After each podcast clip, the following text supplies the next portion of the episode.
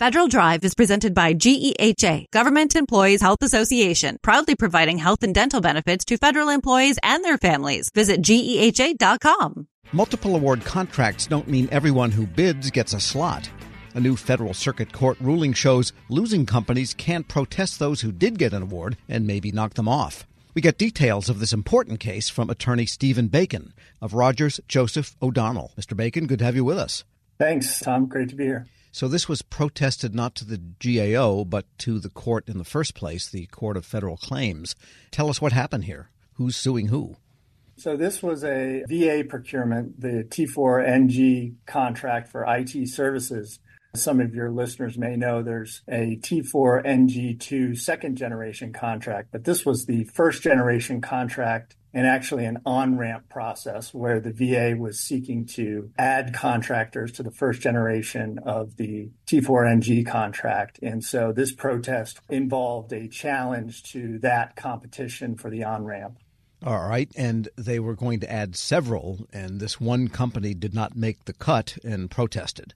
That's right. So the solicitation, as is often the case for a multiple award contract, it said that the VA intended to add seven awardees, but it gave the agency flexibility to choose the number of awardees. And the agency ultimately made nine awards to proposals that were either good or outstanding. And Rev was rated acceptable, and so it didn't make the cut, and then challenged that determination by the VA. So Rev, a losing company, challenged the findings of excellent or good of some of the ones that did get awards. And what grounds did they base that on? What information did they have that would allow them to say, hey, they should have been acceptable like us, or we should have been good like them? So Rev actually had two categories of a- allegations. It's common in a bid protest. In the first instance, they challenged the VA's evaluation of their own proposal, right? Saying, instead of acceptable, we should have been rated either good or outstanding because of flaws in the way that the agency evaluated our proposal. But they also challenged six of the awardees and argued that they should have been eliminated from the competition for one reason or another. They made allegations that some of the awardees had organizational conflicts of interest that should have excluded them or had some other defect in their proposal that rendered them unacceptable under the terms of the solicitation. Right. So those are pretty serious findings. Organizational conflicts of interest, you know, is something that raises eyebrows. But initially, at the Court of Federal Claims, they were just ruled out on jurisdictional grounds. Standing grounds, I should say. On standing grounds with respect to the second category of allegations. So, in a bid protest, one of the key sort of thresholds that you have to get over is to be able to establish that you have standing to protest meaning that you have the right to even bring your allegations into court. And so that's a two part test. The first is to decide whether you're an actual offeror in the competition that has a direct economic interest in the outcome. That's typically easy to satisfy as long as you submitted a proposal. But there's a second part of the test that was really at issue here, and that's showing that there's prejudicial error that you're alleging. In other words, that you can show that there was a substantial chance that you would have received a contract if the agency didn't make whatever error you're alleging in the protest. And so that prong of the standing test was really kind of the core issue that the Court of Federal Claims used to say that Rev didn't have standing to challenge the awardees because in the first instance, it didn't establish that the agency had made any error in assigning an acceptable rating to its proposal. The court took that finding that there was no error in the acceptable finding. And so even if Rev was able to successfully eliminate some of the awardees, the court ruled that it didn't show that it would have had a substantial chance at winning the contract. We're speaking with Stephen Bacon. He's an attorney with Rogers Joseph O'Donnell. But then Rev went to the Federal Circuit Court on appeal then and got a different finding. That's right. The the Federal Circuit reversed. They brought this issue of standing, Rev did, to the Federal Circuit, and the Federal Circuit disagreed with the way that the Court of Federal Claims addressed this standing question in the context of a multiple award contract where there's no set number of guaranteed awardees. And the circuit disagreed with the Court of Federal Claims logic that if the six awardees that Rev had challenged were eliminated, that they wouldn't have had a substantial chance. The circuit agreed with the protester and said, well, if you had six of those awardees and they had been eliminated, there would have been room for Rev to hypothetically get into the winner's circle if it's right about its allegations. Well, that's like the San Francisco 49ers saying, well, if it wasn't for those people, you know, from the Midwest and Kansas City, we would have won the Super Bowl. What is the meaning of that, of saying, well, if, because the if didn't occur, those companies were rated higher? That's right. So, I mean, it's sort of a hypothetical test that the court engages in to decide whether they're even going to address the merits of your protest. And so this isn't ruling in favor of the protester on the merits. It's just simply saying that the court should have grappled with and decided whether those six awardees should have been eliminated because the Court of Federal Claims just didn't even reach those issues. And so this decision kicks it back to the lower court to say whether there was an organizational conflict of interest or whether there was some reason that the protester pointed out correctly, potentially, that some of those awardees should have been eliminated. So at this point, then, FEVS has spent a lot of time and money to break new legal ground, but not necessarily to get that contract. That's right. This doesn't mean that they're necessarily going to get into the winner's circle, but it gives them another opportunity to go back to the Court of Federal Claims and have their, at least at a minimum, have their OCI allegations heard and their allegations that some of the other awardees should have been eliminated heard. And if that's the case, if they're able to prevail on that, then in theory, they could get an award. Right, but does that happen automatically? I mean, once the Federal Circuit Court has rendered its opinion, is it up to the company to carry that back and get a new court date and retry the whole thing at the Federal Court of Claims? That's right. So it will go back, remanded is the legal term, remanded to the Court of Federal Claims to then decide those other allegations on the merits based on the administrative record before the court. And if the court rules in favor of the protester, then that typically kicks it back to the agency to then look at the court's findings. And if the protester was correct, that may change the outcome of the new evaluation that the agency has to conduct to comply with the court's ruling. And how long could all that take by the time T4NG2 comes out? Yeah, I mean that's one of the curious things about this case is you know they're fighting over getting on the on ramp onto the prior generation contract, and now there's already been awards under the second generation T4NG contract. So it's a little curious t- to wonder what what their real interest is in here. But I suppose there's still some runway left on this first generation contract, and they're hoping they can get on it um, if the agency continues to award task orders. You know, in another domain of adjudicating cases, there is the concept of is this case precedential or is it simply routine application of what we already knew? Is this, in some sense, precedential? Sure. I mean, anytime the Federal Circuit rules on a bid protest issue, I mean, I, I, kind of think of them like the Supreme Court of government contracts in a sense, right? I mean, there's very rarely does a uh, bid protests go all the way up to the actual Supreme Court. So typically, the Federal Circuit is the court of last resort for government contracts. And so anytime they rule on this kind of issue, it sets a precedent in this particular area. And here, with the you know proliferation and importance of multiple award contracts, this does provide that helpful clarification that protesters really should have a right to go in and challenge awardees, even where there's some flexibility that the agency has to make a particular number of awards. So Oye Oye could still end up being just Oy, but we just don't know yet. yeah.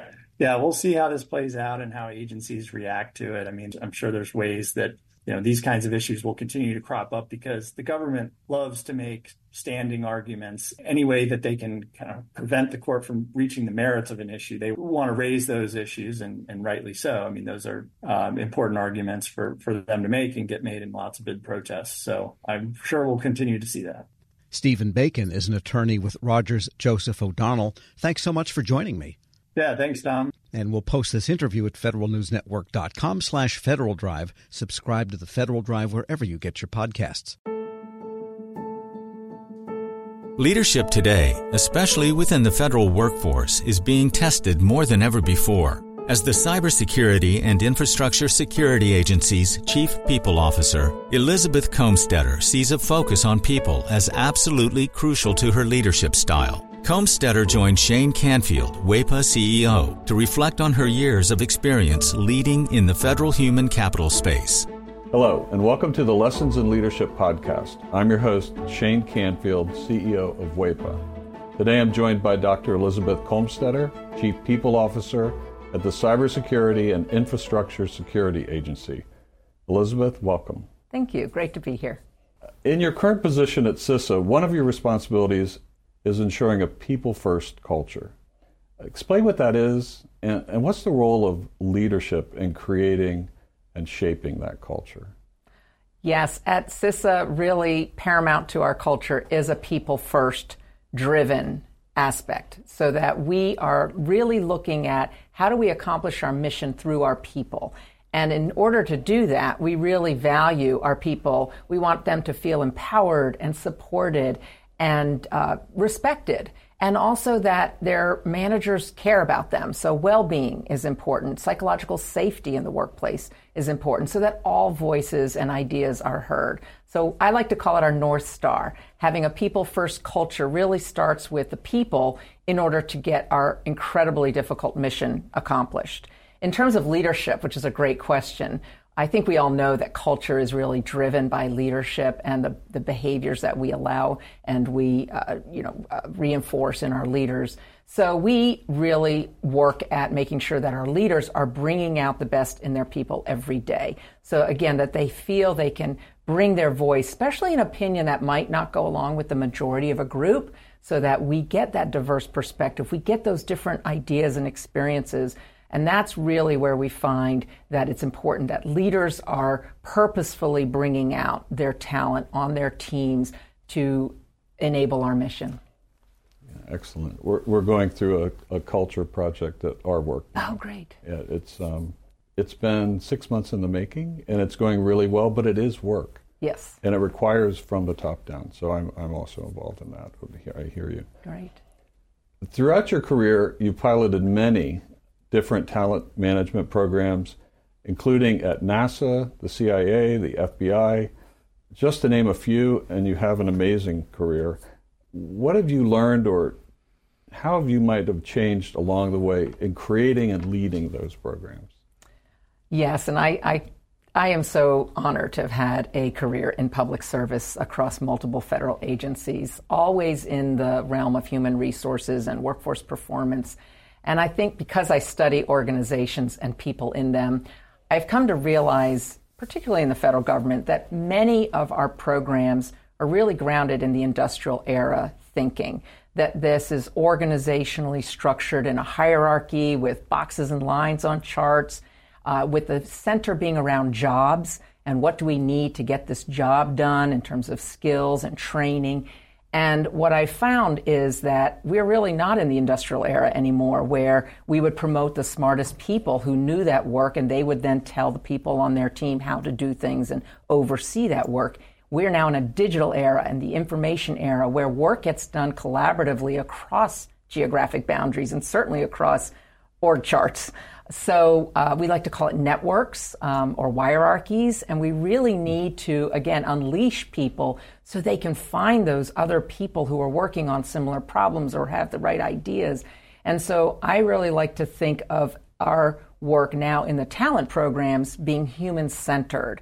It's more about the user and the experience than about the rules and regulations. So, although we have to have rules and regulations, certainly in human resources, is that person experiencing what they need and getting what they need for their role at that time? So, not so much on the job, but on the person. So, for example, we're recruiting.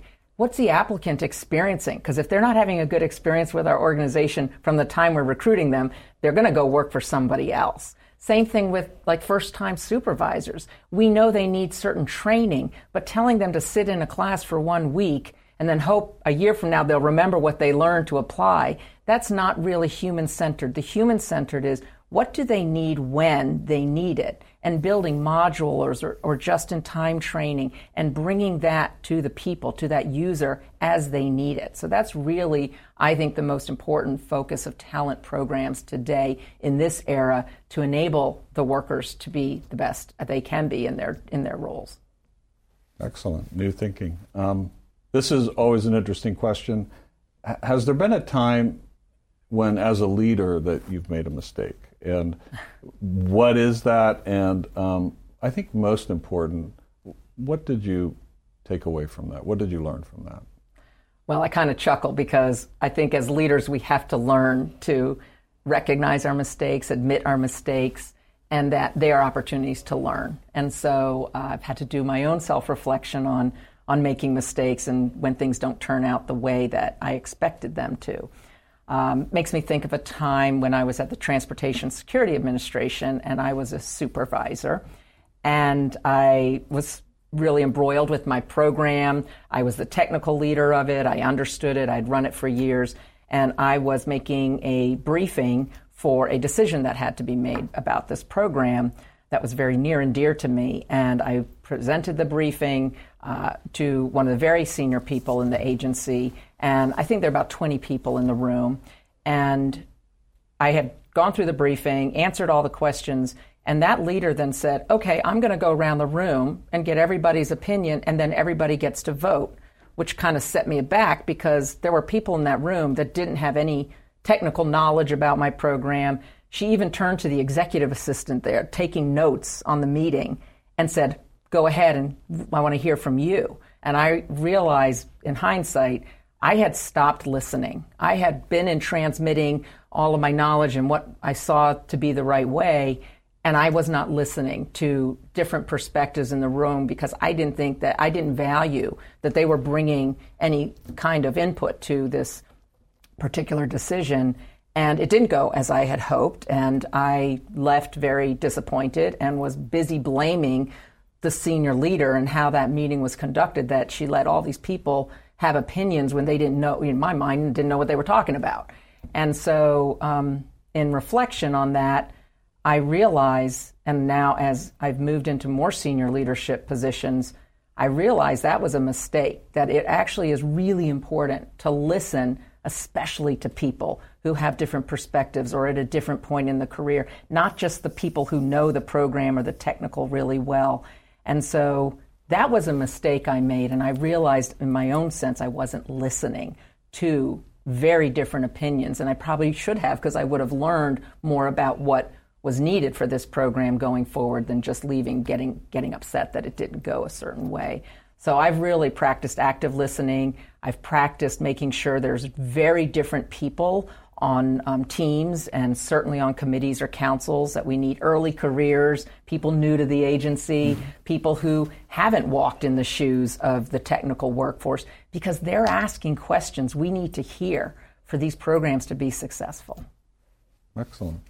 Your career in talent management means your work is very closely tied to people and even your title, Chief People Officer. What does that mean to you to be a leader in the federal system with that focus? Isn't that a great title? I just love the title Chief People Officer, and I think it's my dream job, really, to be focused on people and culture and the workforce strategy for the whole agency. And I'm just so excited to be at CISA at this point in time. We're only four years young as an agency, so we're really still creating who we're going to become as an agency and what is our culture and what kind of people and talent do we need to be sure we have to be successful. So it's very exciting for me to be in this role with a intentional focus on culture because it's one of those things if you leave it to chance and you kind of hope it goes the way you want it to it probably won't so by building programs including leadership development programs including um, any kind of training and learning and career growth and um, engagement programs and listening programs. That's what's really key for, I think, for our agency and particularly me in this role. Um, I think in the federal government, we got used to doing annual survey, the Federal Employee Viewpoint Survey that OPM, Office of Personnel Management, runs every year. So we would do a survey and we'd read it and we'd say, oh, this is the opinion of our people. And then we would do action plans and then we'd roll out certain activities that we would hope would, in, would increase engagement. In this era, you can't do once a year and understand what your employees' experiences are, what they need, what's working well, and what needs to improve. We need active, uh, ongoing listening programs. So, one of the things we're doing at CISA is having more pulse surveys, having more focus groups, and what we call sensing sessions, expecting our leaders to have office hours where anybody can come and just talk about what's going well, what do they need, how, how are things going. Um, because I, we feel like it is an ongoing need to hear from our people. And I think in this role and over the years of serving, I've also realized there's never a one size fits all. You know, we think certain people need certain things at certain times in their career. There's no one size fits all.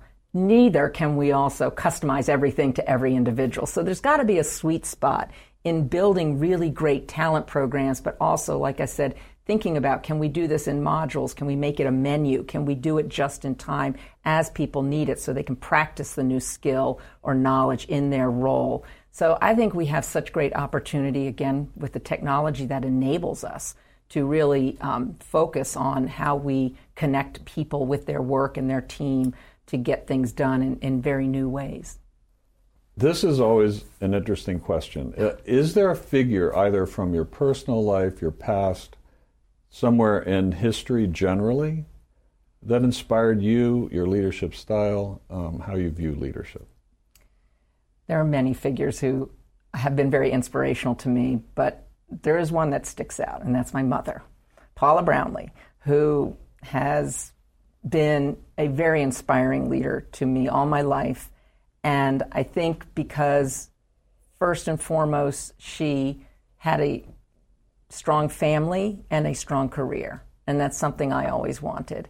And I saw her first as my mother, but then I also saw her as a leader in her career and in academia, which was her chosen field. But I always knew her family came first. And as I saw how she balanced different family needs with also a, a growing and more and more prominent um, career positions in leadership, that she had to balance that. And I think I learned from her that you can have both. You have to you have to focus on different things through your career um, and through your life, but that you don't have to trade one for the other. Um, I've been married, happily married for 32 years, and I'm a mother of twins who are almost 24 years old. So, and I've had a great career in public service. So, I think that having her as a role model has really helped me um, find my own courage, find my own confidence, and find my own voice in how I can prioritize the things that are most important to me so that I can actually balance both family and career. And you're doing it well. You're Thank uh, you. having known you now for seven or eight years yeah. um, and worked alongside you. Uh, your passion is infectious.